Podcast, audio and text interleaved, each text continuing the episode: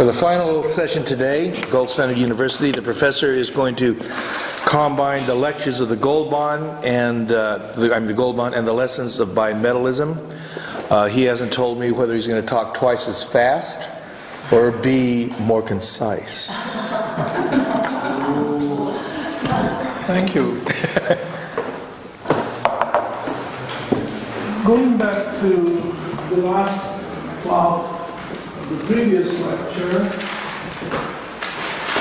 I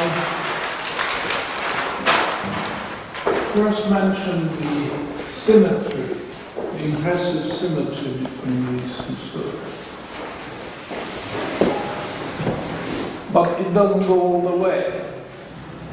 And it turns out that this is a more complicated story, and there are more, there's more resistance, and there's more objection, and so on. Uh, there were three steps. I mentioned this was a very big step when people started ranking commodities by portability in the small recognition that we have to find the most portable commodity in order to facilitate survival and greater happiness for all and so. This is a very, very big step, but only one step. And then we saw the obstruction that hoarding and dishoarding is a time-consuming process, whereas in most cases you would like to have a conversion telescoped into a short period. So there was a second step,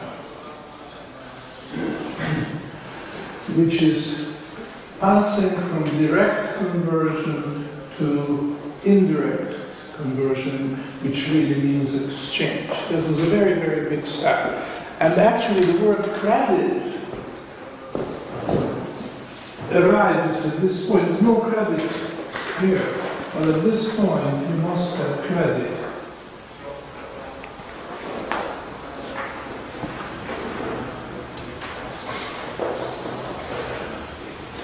Which further emphasizes the importance of this step. By the way, that's also important for another reason, because as we all know, there was great objection on the part of the canonical and secular authorities against lending and borrowing at interest. They called it usury as a blanket condemnation, no matter how small interest was, it was usury.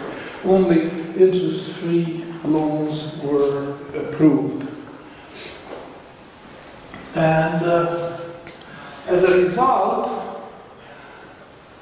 the, this was very counterproductive. The idea of those authorities who imposed that restriction was to eliminate or bring down interest rates, and just the opposite happened. The interest rates got higher. Why? Because there was this extra uh, cost of doing business. It was extra legal. There was no protection of contracts, um, either by secular or by canonical uh, law, and therefore extra risk involved. So those who had, who were in the position to land, were not willing to land at a lower or more reasonable interest rate. They wanted to cover their risks. So this is completely uh, counterproductive, and it didn't last. Uh, although it lasted for over a thousand years, but it didn't last uh, because during the Reformation, a large part of the credit goes to the Reformation. Uh, the taboo was broken and interest was allowed at least a modest interest and uh, and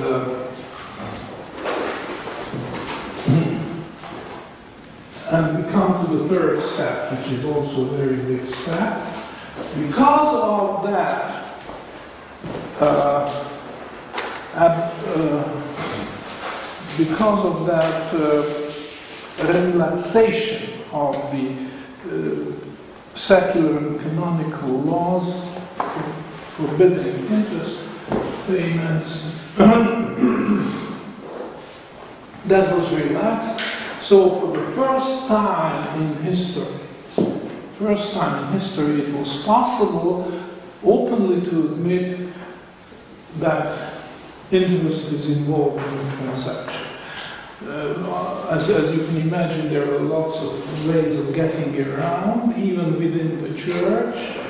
They uh, introduced all kinds of uh, dry exchanges and this and that, and trying to uh, dress up uh, an exchange of income and wealth uh, as involving foreign exchange when it had nothing to do with foreign exchange, but once there was foreign exchange involved, then uh, it was a different set of rules applying and, so on.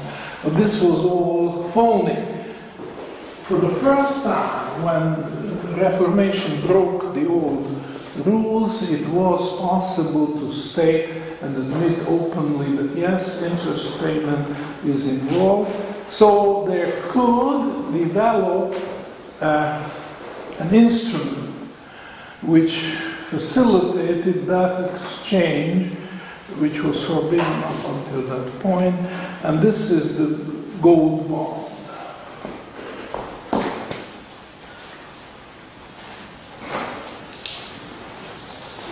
Gold bond appeared for the first time perfectly legal, perfectly open, perfectly honest. What is involved here is that the principal and interest was payable in gold. So you could calculate the rate of interest, you could have a market, and those who had funds to lend could issue the, or those who had the funds to lend uh, bought the bond issued by those who had the need to borrow. And uh, this was a new dimension, and the dam broke, so this is a very fertile field and a completely new way of financing production, consumption, and everything else. This is it's, it's impossible to exaggerate the importance of the appearance of the gold bond. And if you think of it, after all, we don't have to back, go uh, very far back in history. Um, but all the big inventions, the big investments, the, uh, started taking place after uh, financing of business became possible through the agency of the gold. Uh, I would like to just mention this in parentheses that uh, there were other arguments other than this usury type of arguments against gold bond trading. And I just mention one which is typical, and perhaps you, you might even agree with the objection which they represented. The objection was that if during that period, I call it the golden age of the gold bond, when, when there was peace, relatively uh, long period of time, peacefully, and, and there was an international exchange, such as, for example, between the end of the Napoleonic uh, War, uh, wars and the beginning of World War One. There was a hundred years of peace, but you could also pick other uh, stretches of time when uh, the gold. So I don't want to define the golden age of gold bond, but certainly we have, we know, we understand what we mean by that. And the objection goes like this.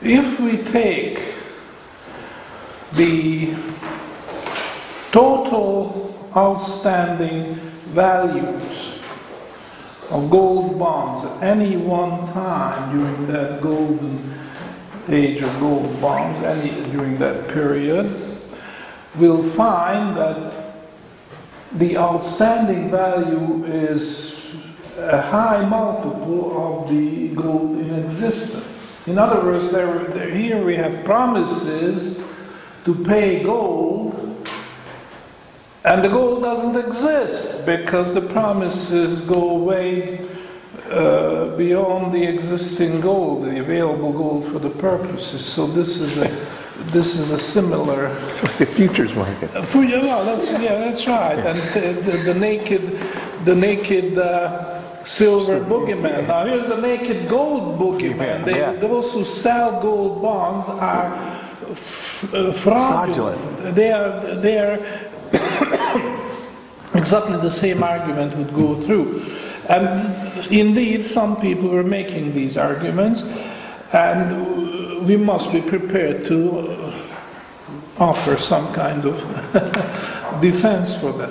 Well, it's not difficult, but you can see that not all gold bonds mature at the same time. At any one time, there is so many gold bonds outstanding, but the maturity dates are diverse, they are different. So the problem would be real only if all outstanding gold bonds were maturing at the same time or during the same year, which wasn't the case.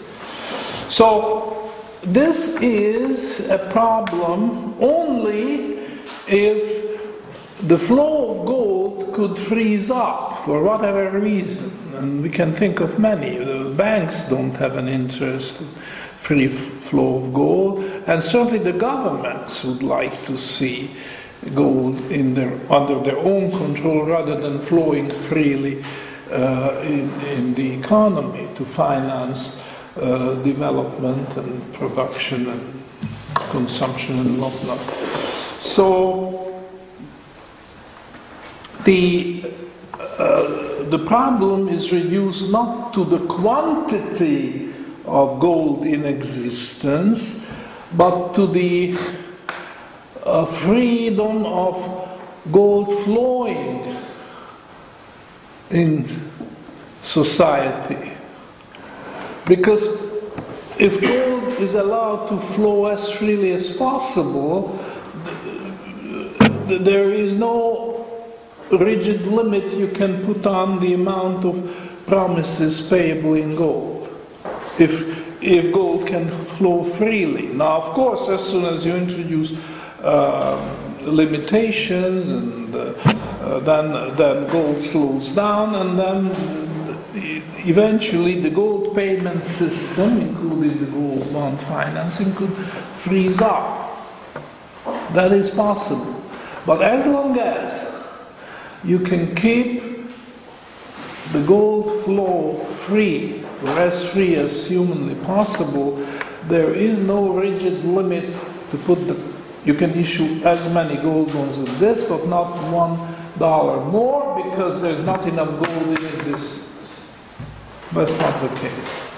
If gold can flow and go from hand to hand, then this is not a problem. But of course, it is a problem because uh, we know that governments and banks uh, were undermining the system. In fact, openly sabotaging the system. Uh, the uh, ultimate sabotage was that of Franklin Roosevelt when he confiscated gold and uh, marked up its value and so on. So that, of course, is throwing the monkey wrench into the works. And, and does a great damage. But if the system is reasonably free, there is no upper limit. You have to say, okay, that much credit can be built on a certain amount of gold and no more. That's not the case. And of course, you have to consider uh, clearing these claims and counterclaims gold bonds, bonds outstanding, there has to be a clearing house. And the clearing and the exchange does, is done through the clearing house. And there are all kinds of clearing instruments, and you can't just dismiss them as, as fraud, fraudulent, or naked uh, promise, or whatever, because this is uh, a valid way of improving uh, gold bond financing, namely through uh, uh, facilitating clearing, domestic and international clearing as well. So I, I cannot take that counter argument too seriously that uh, they, issued far more gold bonds than there was gold in existence. That's not the case. The maturity is reasonably dispersed, and therefore the system can work. And improvement in clearing will certainly accomplish that. What, what criticism I have to make is uh, concerns the economists, even good ones. I mean, just mention the name of David Ricardo. David Ricardo was a British economist of Portuguese origin, right? And uh, he was consider- still considered as a very great uh, economic thinker, and uh, his one of the, his uh, accomplishments is what was called bullion pl- plan at the time.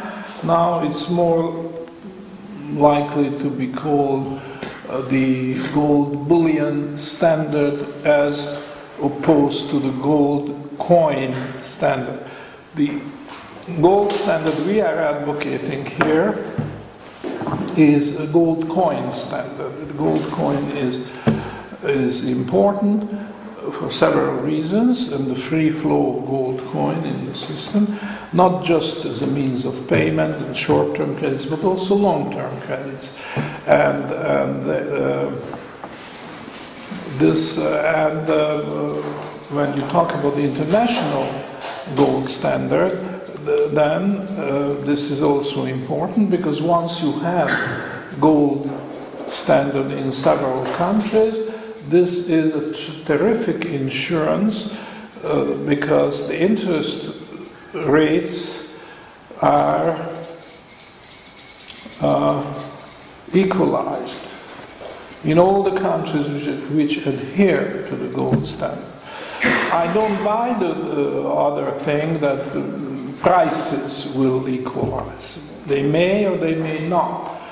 But certainly interest rates will, and capital flows will see to it that there will be uh, uniform interest. Of course, this can be sabotaged too, but let's just assume that we have a reasonably free system, international gold standard, and that has the great advantage of a uniform rate of interest over all the countries which, adhere to it. Now, let me just add a little thought here that this is really to the advantage of every country to join, to, to introduce the gold standard and join this international club of countries which adhere to. Why? Because every, any country can be hit by a natural disaster. It could be a great earthquake, or a great flood, or it could be a crop failure affecting half a continent, and just think of any other possibilities. And the first thing such a disaster will do to the country which is afflicted with it is push up the rate of interest. But if there are several countries, and in one the rate of interest shoots up for whatever reasons, there will be a great flow of capital to this country. And this will bring back the rate of interest to the level. A little bit, a little bit higher in every country. But that's just the insurance premium you have to pay for the protection. You don't know, you could be hit next by another type of natural disaster. It won't work in case of war. You can't say, oh, I'm insured against war, because uh, if if uh, a shooting war start, gets started, the first casualty is usually the gold standard. So you have to find a political means of eliminating wars. The gold standard will not.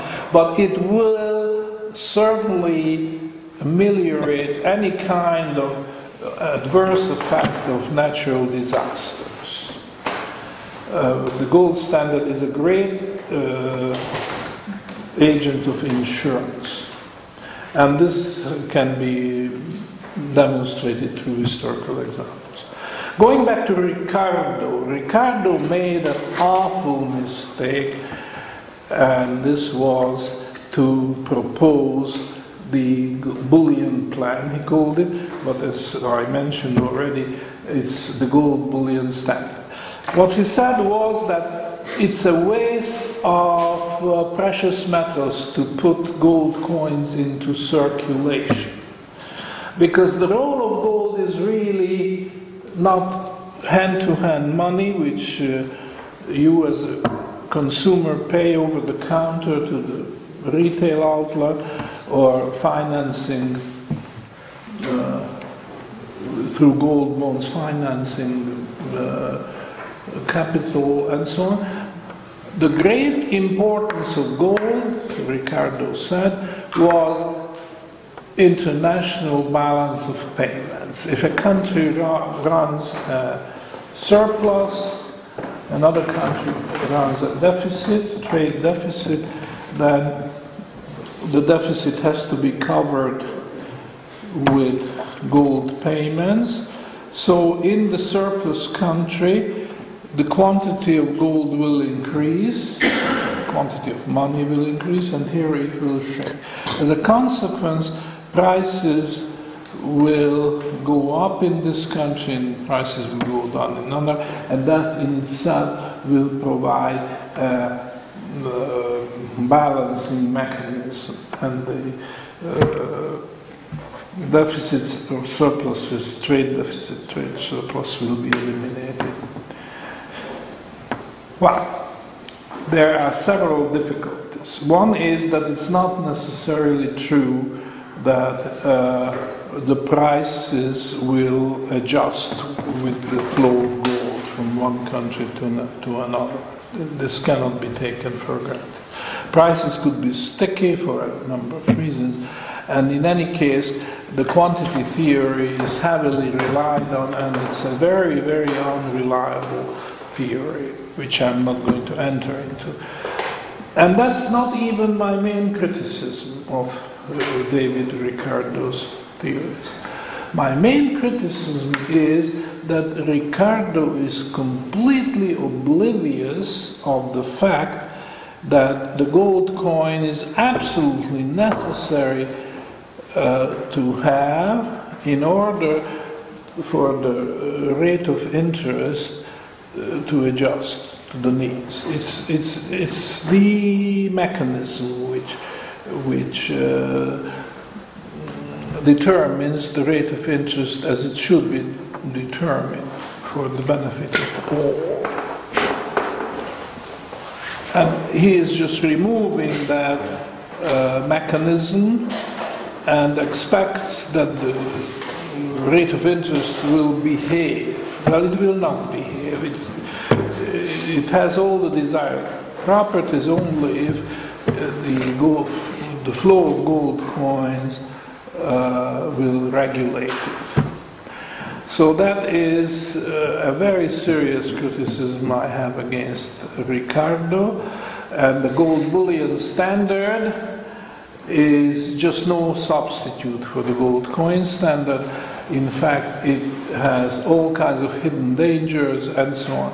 And uh, well, actually, it was tried because Britain in 1925 declared uh, that it was going back to the gold standard, but it will not be the gold coins, it will be the gold bullion standard. And the smallest amount of gold you could get from the Bank of England was the 400 ounce uh, bar.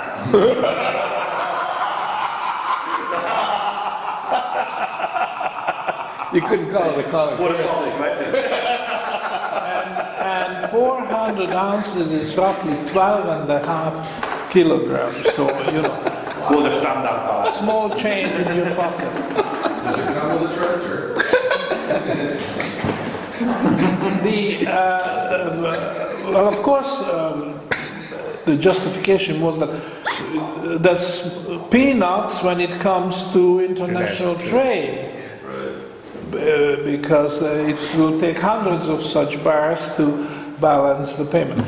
But I'm not, I'm, I'm, I'm not making an argument like that. I'm just saying that it was introduced, it was tried, and found one thing. It did not work. It did not even work, uh, live to be six years old. In 1931, the uh, British uh, gold bullion standard collapsed. The Bank of England had to uh, declare bankruptcy, and of course, later other countries followed, but that is uh, on the record. So, this is just mentioned parenthetically because I think the my uh, center, my focus is on these three steps. First, discovering portability as a property and promoting silver and gold. And then when credit is introduced, here no credit, credit is introduced at this level, that means you are passing from direct to indirect credit, which means exchanging income and wealth. Then that's another big step forward, but there was still resistance and that had to be addressed and when this, these usury laws were uh, overruled, then gold bond trading became possible and the world development at an incredible scale started. And we are all the beneficiaries, we are all better off for it. It's not just international, intercontinental shipping and intercontinental flying or intercontinental or transcontinental railroads, all very, very uh, capital intensive enterprises which without gold bonds would have never ever happened, but also therapeutic uh, advances. All the research in medicine, surgery, I, I don't want to uh,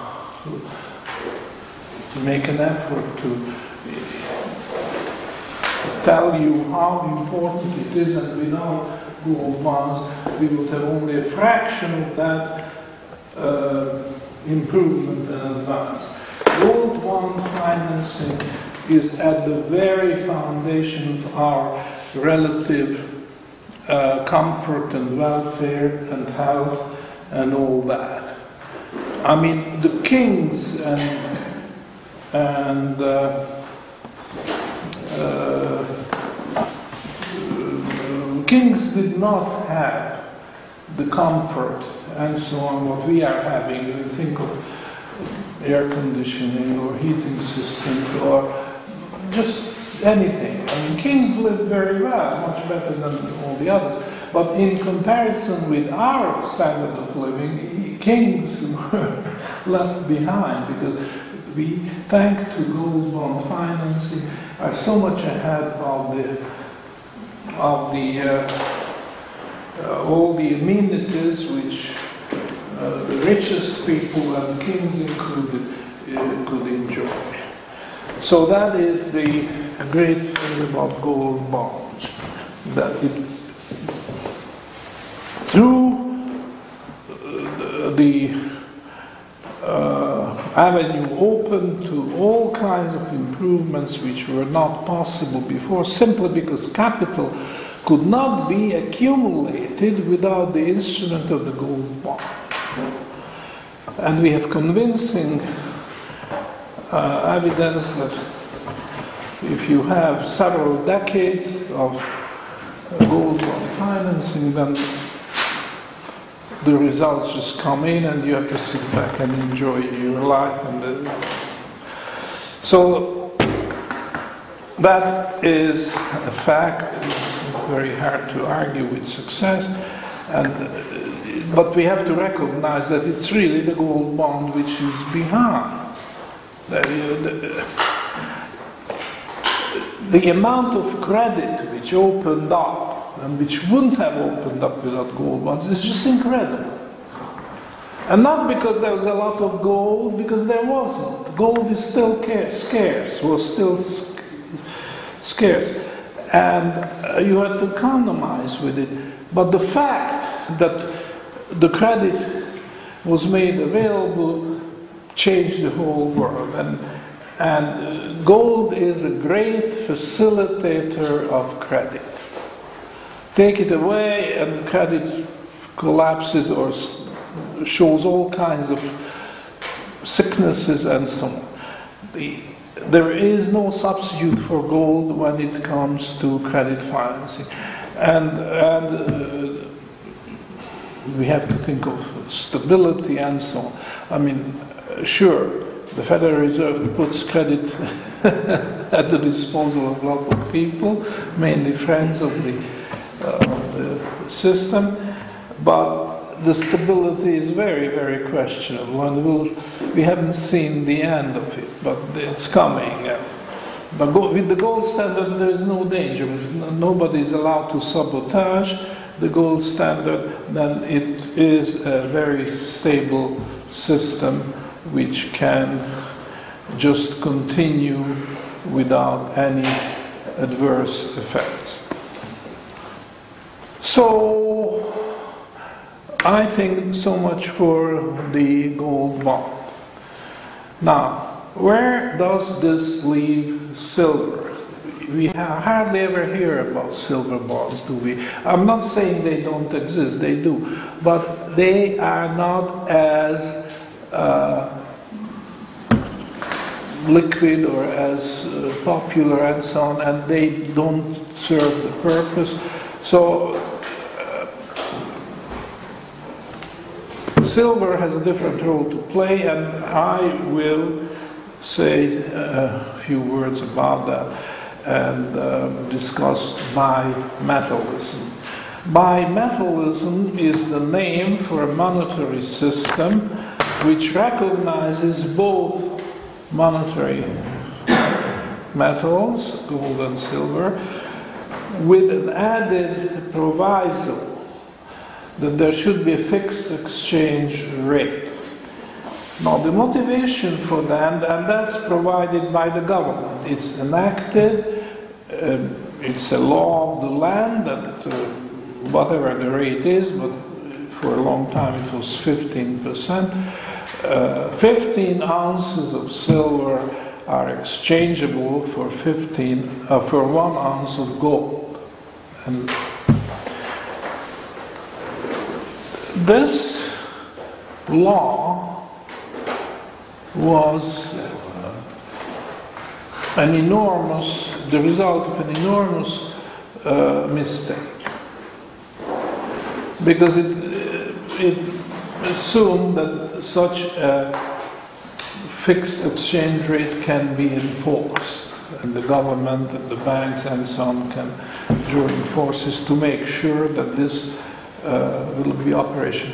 But that's not what happened. What happened was that the exchange rate between gold and silver fluctuated.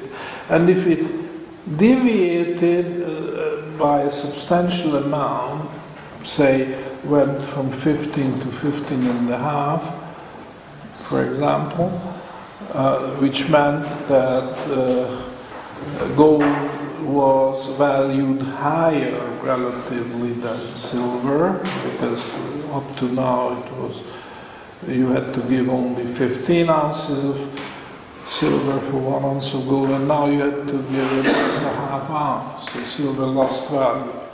But it could happen in the other direction as well. It could be that the uh, uh, bimetallic market ratio falls from 15 to 14 and a half, which means that silver became relatively more valuable than gold.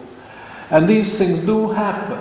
They follow the vagaries of uh, discoveries of silver and gold mine, but could have a lot of other the foreign trade, for example. China has been on silver standard since time immemorial. As you know, Chinese civilization is much older than our own. And uh, India had been a great uh, sink for silver for uh, ever since uh, the Romans opened their trade routes to India and so on and so forth. So the point is that for whatever reason, the bimetallic market ratio will deviate from a statutory ratio de- declared by the government.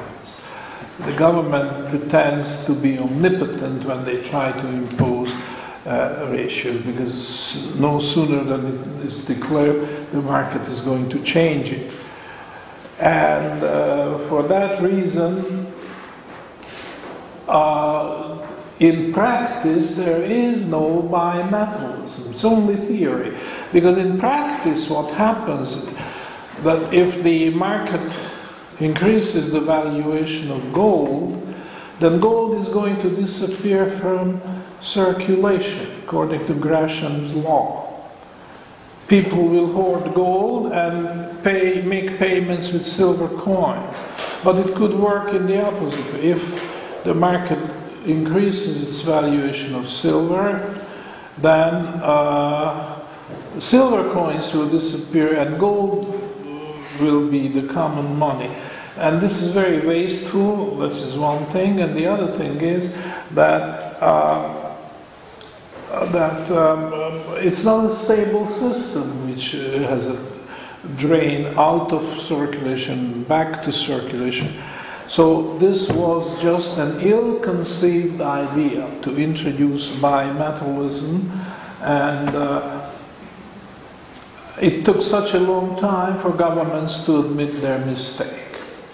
They started fiddling in the United States, I think they started out with 15 and a half, and then uh, uh, that was overvaluing, I think, uh, gold. So gold disappeared, only silver stayed, and then the market ratio changed again. So uh, I haven't checked before my talk on the actual historical steps, but there were uh, adjustments made in, uh, by, by uh, Congress, uh, changing the bimetallic ratio from, uh, uh, from 15 and a half to, I forget, 16 or back to 15, uh, and came up with new coins. They had to uh, melt down the old coins, bring out new coins, and so on. Not a good system. So, uh, what is the solution? Is the solution uh, what actually happened? Namely, the governments declared mono, gold monometallism. They demonetized, or at least they said they demonetized silver and replaced it with old gold coins.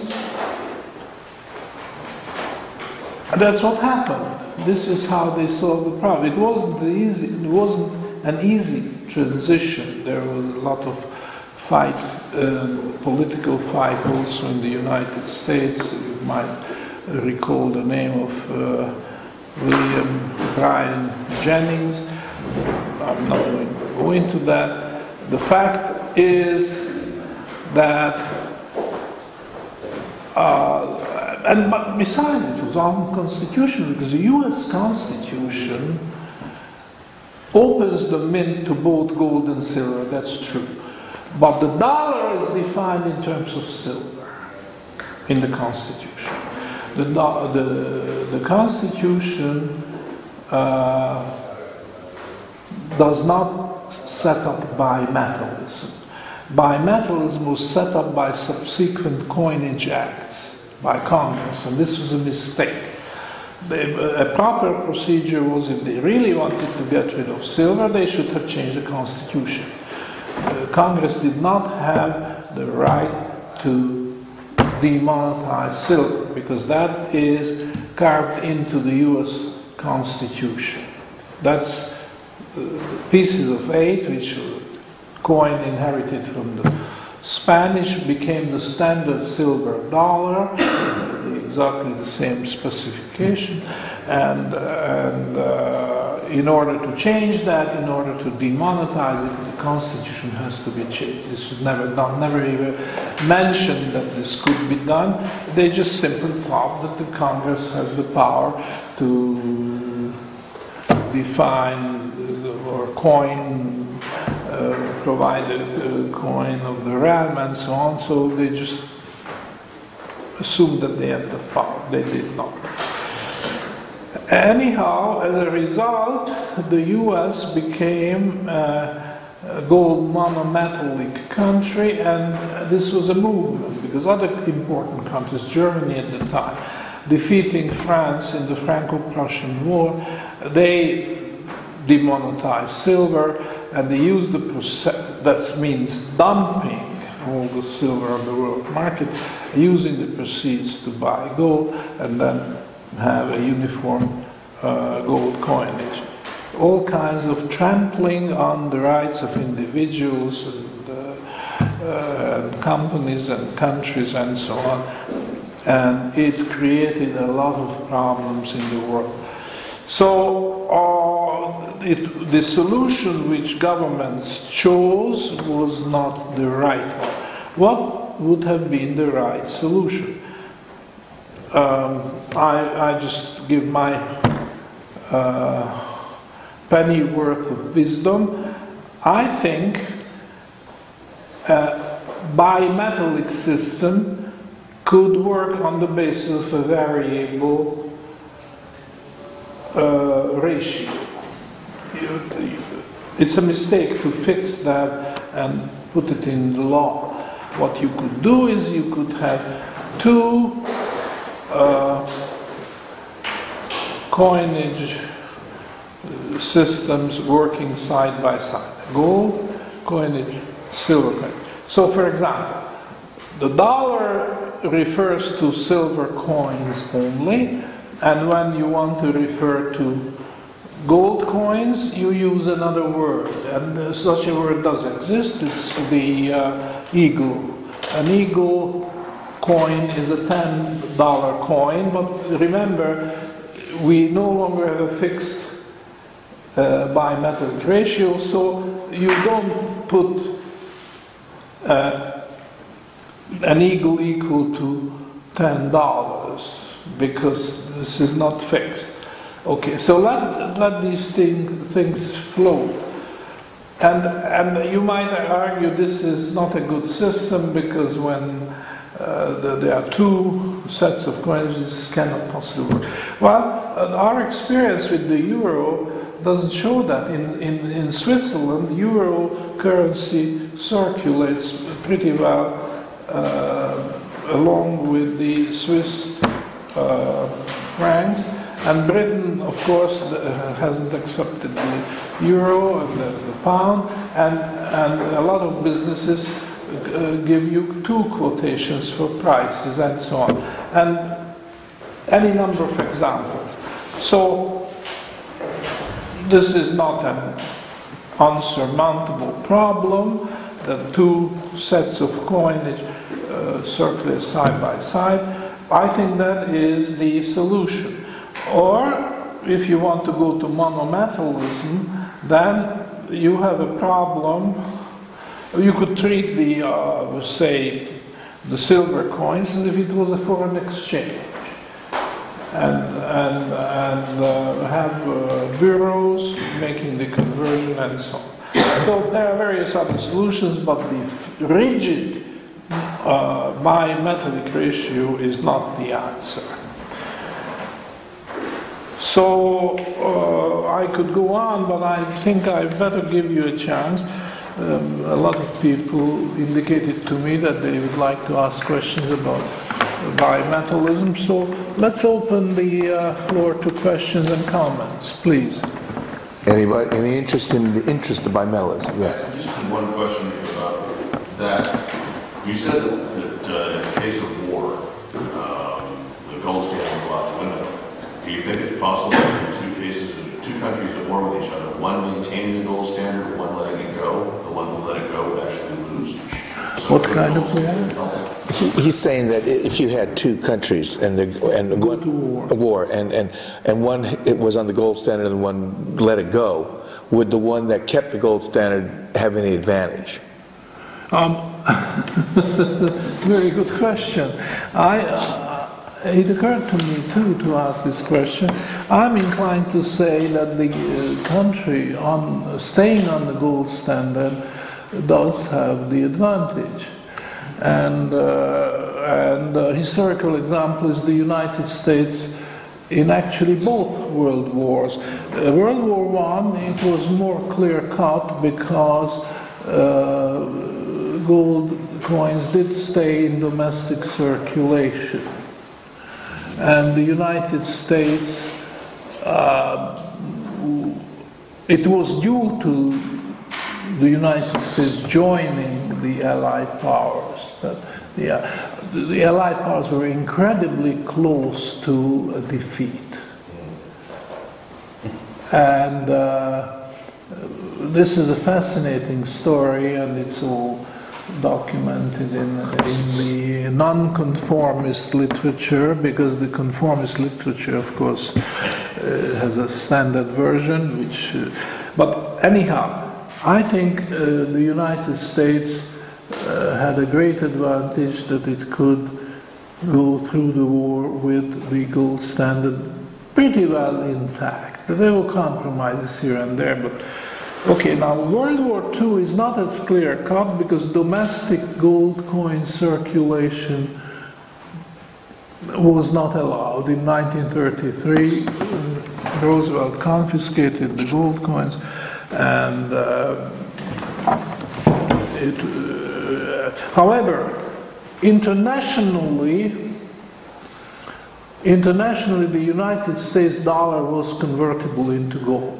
which which meant that uh, I'm not talking about enemy countries, but neutral countries or allied countries could get gold for their paper uh, dollars, and that worked very well.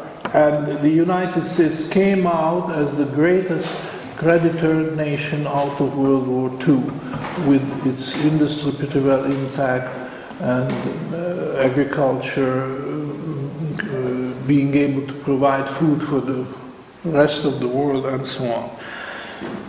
Now, even if the gold standard is, is not maintained,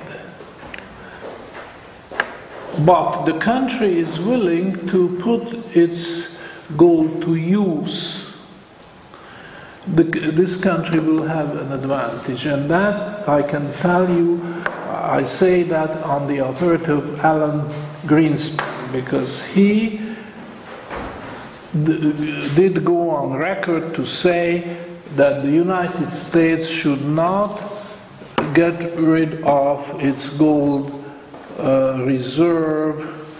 And he mentioned one specific example that Germany, even when they were very close to their defeat, they could still buy energy. They were short of fuel, air, uh, uh, airplane fuel, and all kinds of other fuels which you need in war. And for gold, they could get it. They could get it. Uh, breaking blockades and so on, they could get it. Just pay gold, you get it. So the lesson is that retaining some role for gold, even in a war situation, is an advantage to a country which can do it. Uh, Now, but that is really a very complicated question because it's written with all kinds of complexities and so on, and and uh, you know credit breaks down. I mean, I'm very satisfied with that. Yeah. Okay. what I wanted. Any- Nathan? Go ahead, I asked a lot. Oh, no, Oh, sorry. James. Uh, I was just going to say that in terms of resolving the situation with the fixed exchange rate, would it not be uh, an advantage to have gold, gold and silver coins that simply show the weight of what the gold and silver coins? And bank accounts that just show ounces of silver or gold? Not fixing a value, but uh, fixing just the weight. So you have a silver coin, a gold coin, and have them exist side by side with the value floating according to weight And purity. and Well- purity, fixed purity and weight. in what ways is this different from what I suggested? Uh, something about a coin with, uh, which had a dollar, ten dollar or whatever mark on it. Uh, is that what you suggested? I think that's what he meant when he talked about them floating. It was it was by weight. Yeah, the That was- silver coins would be yeah. called a dollar. Yeah, but it would just be weight.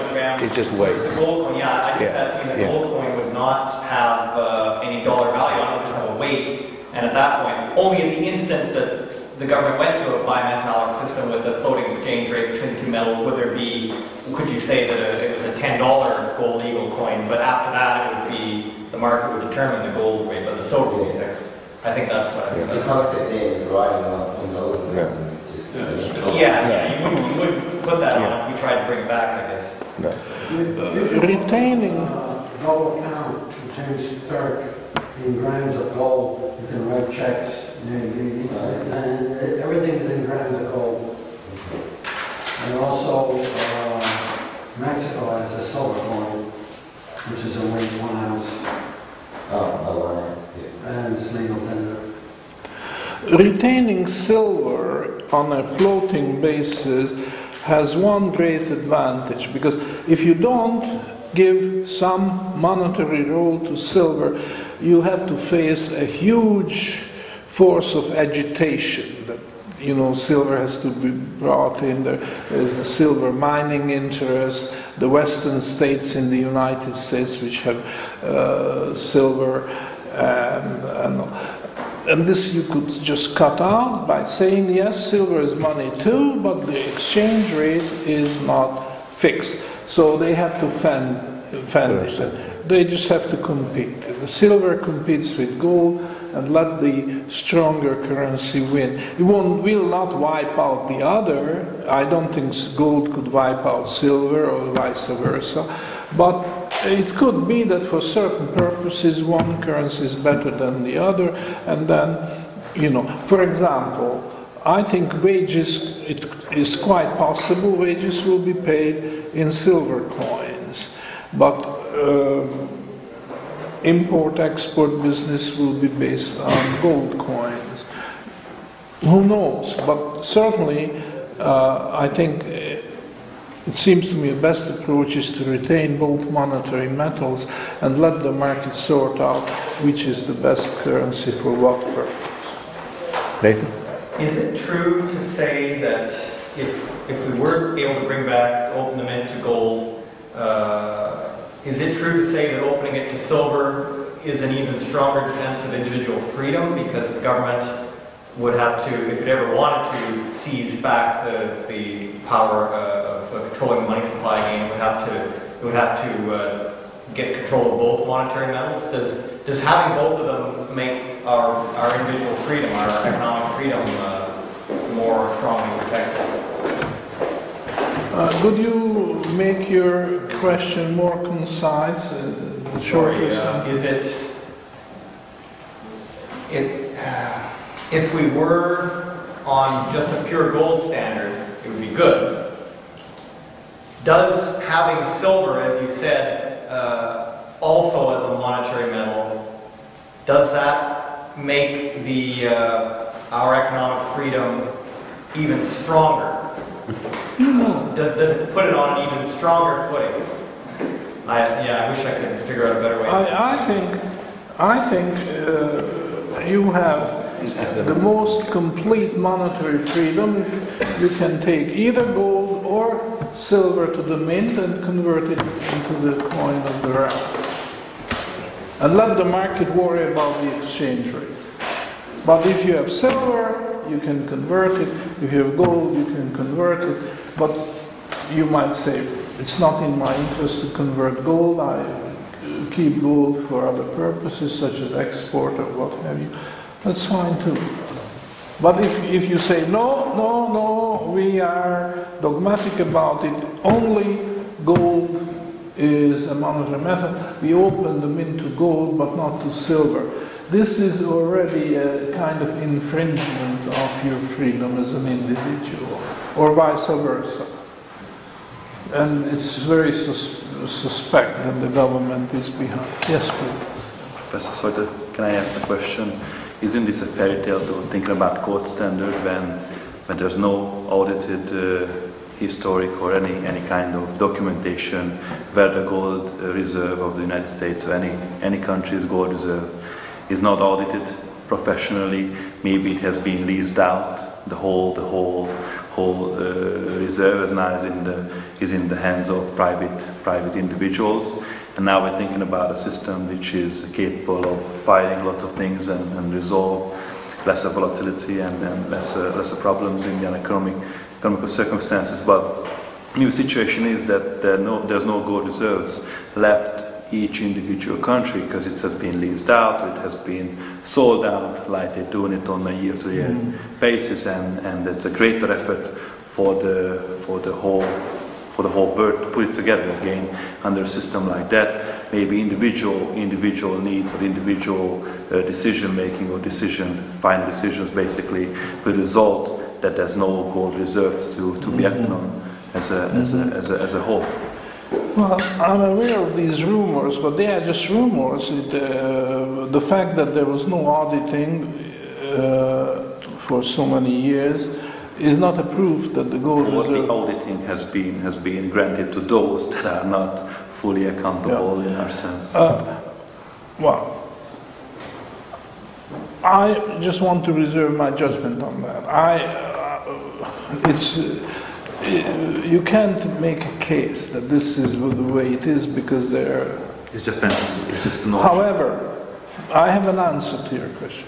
My answer to your question is that it doesn't matter, because even if we assume that the United States government controls zero gold, is not going to defeat the plan of going back to gold. I tell you why. And that's why I'm using, consciously using the expression open the mint to gold, or open the mint to silver, or open the mint to both. Because it's the people and not the government reserve of gold which will put these coins into circulation. The government plays one role only to certify the, uh, the quantity and quality of the uh, metal in the coin. But the, the government doesn't have to have a gold reserve. Yeah, just one more point. What if the government has already cheated the people, of its own people, by selling its gold out, and there's no no easy way or possibility to go to the gold standard? Let me put it this way. Then the, the, Uh, so how does the government cheat the people? it's sold It it it doesn't matter, if the private individual's gold is real, we can bring our gold into the mint and have it converted into coins uh, that begin to circulate. It doesn't matter if the government has already lied about what's in Fort Knox or, or all the other. uh, So there is a simple answer to that, because it really doesn't matter, because if legal tender would be gold and silver coinage, even they have sold everything to the Rothschild Oppenheimers, they go back, make the coins and I rich as before. Doesn't matter where the gold, uh, physical gold silver comes from. Yeah, but would these guys give it back, you think? Yeah, if- the Rothschilds and Oppenheimers and all these guys that give it If back. it's a only legal tender, they use what is legal tender. They use paper money now, they used 100 years ago when the families already existed, they use gold and silver. If gold and silver comes back, they use it again. So it will come out of hiding and hoarding, as the professors so nicely explained. When it's simply no choice, Oppenheimer. And think of it this way the government provides roads and highways for the benefit of the people. And it's the same thing to provide a mint, because uh, the, the government doesn't have to own the land on which the highway is built. Communities could come to the government and say, Here is a stretch of land and we want a highway through, will you please provide it? And the government should comply and provide the highway and maintain it and use tax uh, revenues to defray the cost of maintaining it. Same way, government does not use its own gold reserves to put in circulation. The government opens them into gold so people can come forward, take their bullion, and uh, it will be exchanged one to one, the same value of gold. And that's the proper function of the government. Uh, when there is a suggestion the government starts accumulating gold or silver or what have you, that stinks. There's no need for that. The government is better off just the same if people own and control the gold. It doesn't have to be in government vaults. And, and that's also very important that the uh, that gold is the bank reserve. That's important. And people control the level of bank reserves because if they are not convinced that the banks are pursuing proper credit policies, then they can just present banknotes or bank deposits and withdraw gold, which will bring down the level of bank reserves and the bank will be forced. That's the only language the banks understand. When the uh, gold reserve shrinks, they have to uh, have to call the loans back and, and uh, cut the amount of outstanding credit. If I may rephrase the gentleman's question, I think what he meant also was that if there is absolutely no gold in a certain area, called that a country because it was sold to the ECB or the IMF, and in this area there is no goal to have, how would you introduce a gold standard? And I think that was probably also the question. I think also the answer to that is, you know, if you don't have it, you have to earn it um, through attracting it. That's right. And that's where the gold bond comes in, that's where, you know, your productivity comes in, that's where the bills of exchange come in, everything. This is an extremely good point. It's not a question how much gold you have, it's a question how much gold you can attract. That's a big difference. And the important thing is that you have to have a behavior, domestic and international, which will convince everybody that you are trustworthy and you can attract gold. And that is the key thing. And not just how much gold you can show in the reserve. That's a, a minor point. Of course, you, if you have outstanding gold bonds which mature, you have to have gold in the reserve because as these bonds mature, you want to uh, show that you can pay it back. Uh, but uh, the main question is how much gold or silver you can attract. And uh, I'm very sorry to say the United States has run its credibility way, way down because it cannot attract gold anymore. In fact, if any gold flows to the United States, they are just losing it uh, as quickly as they get it because of the uh, balance of payment of trade deficit. It's, it's a disaster uh, of first magnitude from the greatest creditor nation of the world. In a few years' time, the United States sank to the greatest debtor. And it, it's, uh, the level of debt in the United States is still increasing by leaps and bounds. Very, very tragic situation. We're going to sell it. We're going to short. We're going to make money by shorting our debt. Very good. It's a very tragic situation, made even more tragic by the fact of the anti gold psychosis which exists in the United States in particular. Something which doesn't exist in India, doesn't exist in China, doesn't exist in the Islamic world. It does exist thanks to the betrayal of the economist profession of their sacred duty to search for and disseminate the truth. They have done the opposite, they have contributed a great deal to the psychosis. So, as a consequence, the United States population, on the average, has very little gold. Well, we know the gold bugs have it, there's no question about that. But I'm asking you, what percentage of the total population of the United States would qualify as a gold bug? What percentage? One in, one in 10,000 maybe, or one in 100,000 people. Oh, there you are. So, uh, a fraction of 1%. Nowhere near enough to charge up to that. This is tragic because Does a gold card qualify? a gold. Attraction for a gold card, credit card.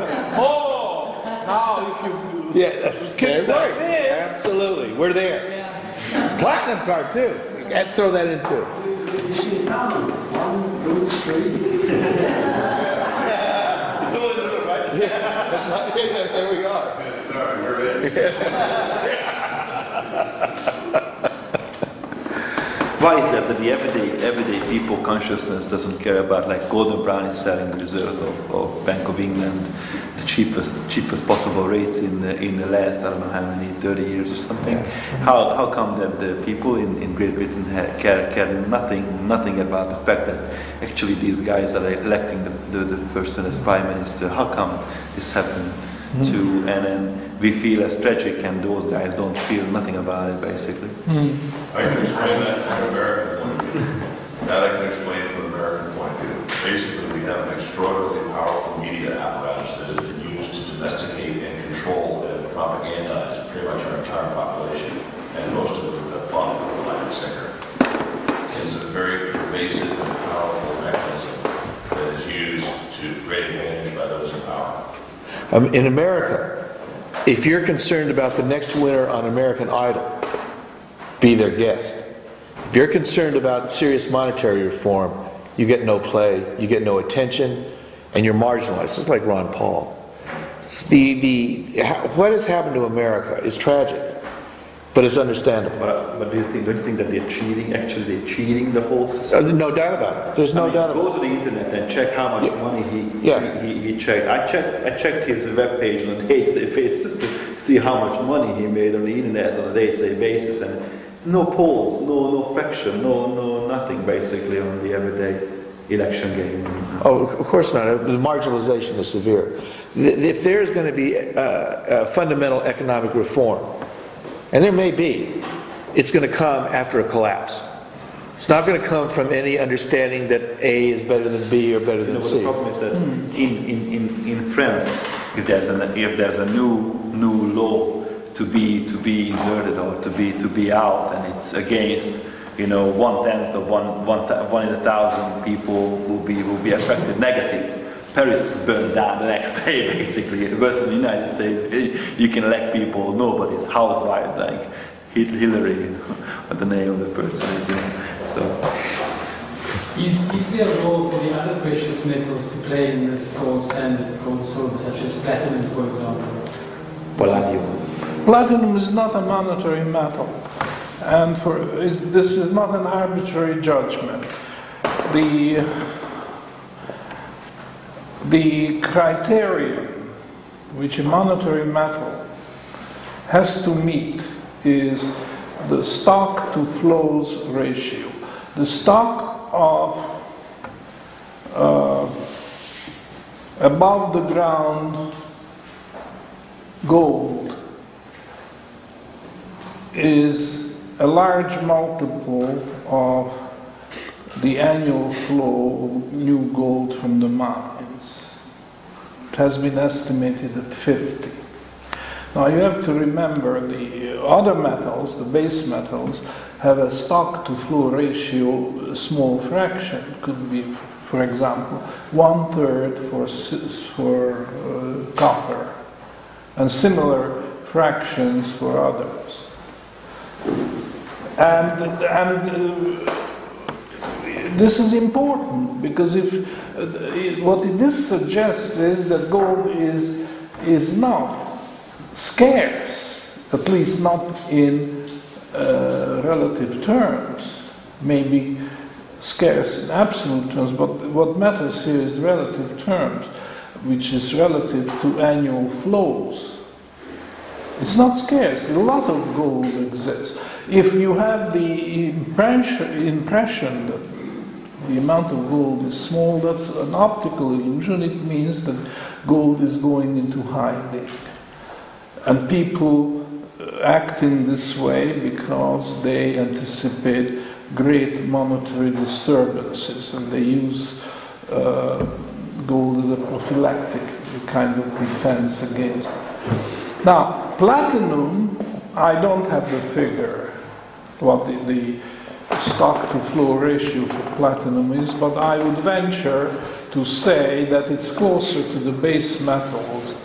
It doesn't take value away from platinum, it just shows that platinum is not suitable for the purposes of money.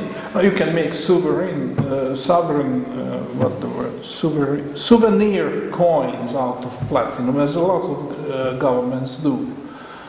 But that doesn't make them uh, make platinum monetary metal.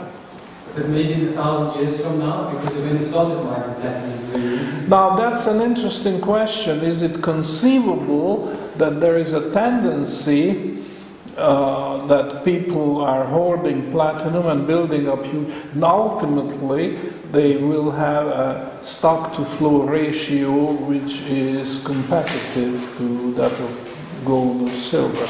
I would say this is uh, the odds are very very poor that this would ever happen because because this there's a kind of uh, self uh, what what is the word uh, uh self-fulfilling thing you see a lot of people say well if if uh, the stock to flow ratio of gold is very high, that is going to undermine its value because the usual thinking and usual argument is the more you have, the less value it represents. But the monetary metals are an exception to that rule. It doesn't work that way. So, in other words, there is an enormous confidence in gold as a store of value precisely because this high stock to flows ratio. Because it shows that our ancestors and contemporaries have trusted the value of gold and uh, the permanence of the value of gold, and they weren't disappointed. So if I have to choose, I'm going to choose gold because it has this superb uh, ratio. And platinum is doesn't demonstrate the same, uh, you know.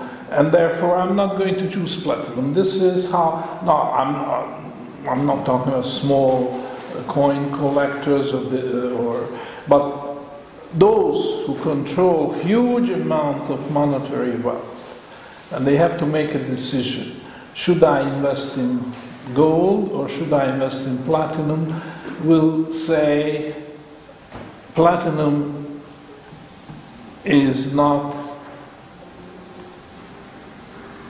a good choice because it has a, a, an inferior stock to flow ratio.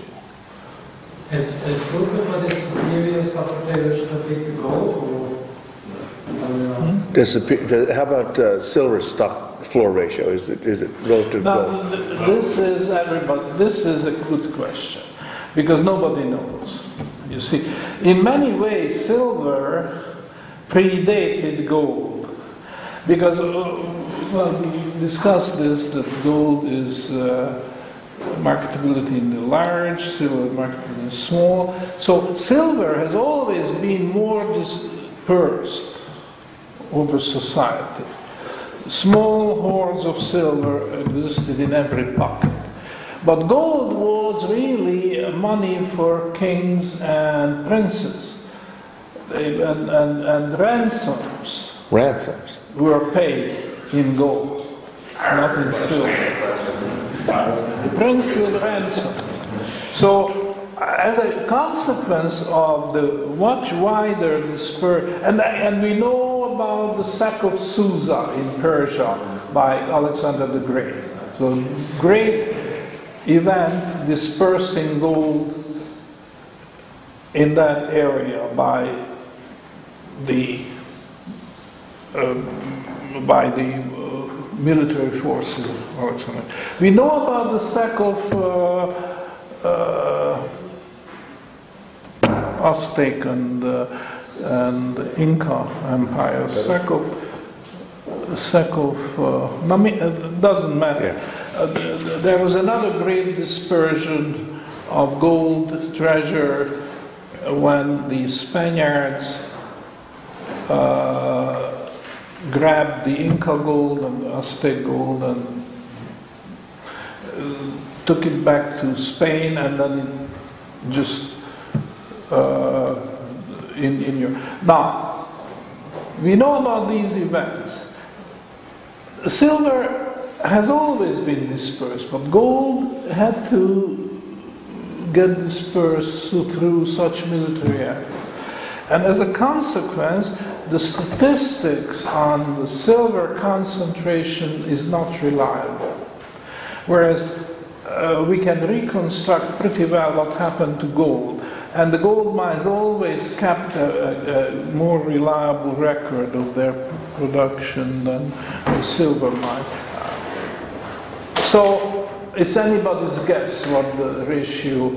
Uh, I I am inclined to say that uh, if it's not as high as gold, but it's surprisingly high, especially when you start talking about people like Ted Butler and his uh, naked uh, silver boogeyman, Don't which laugh. suggests that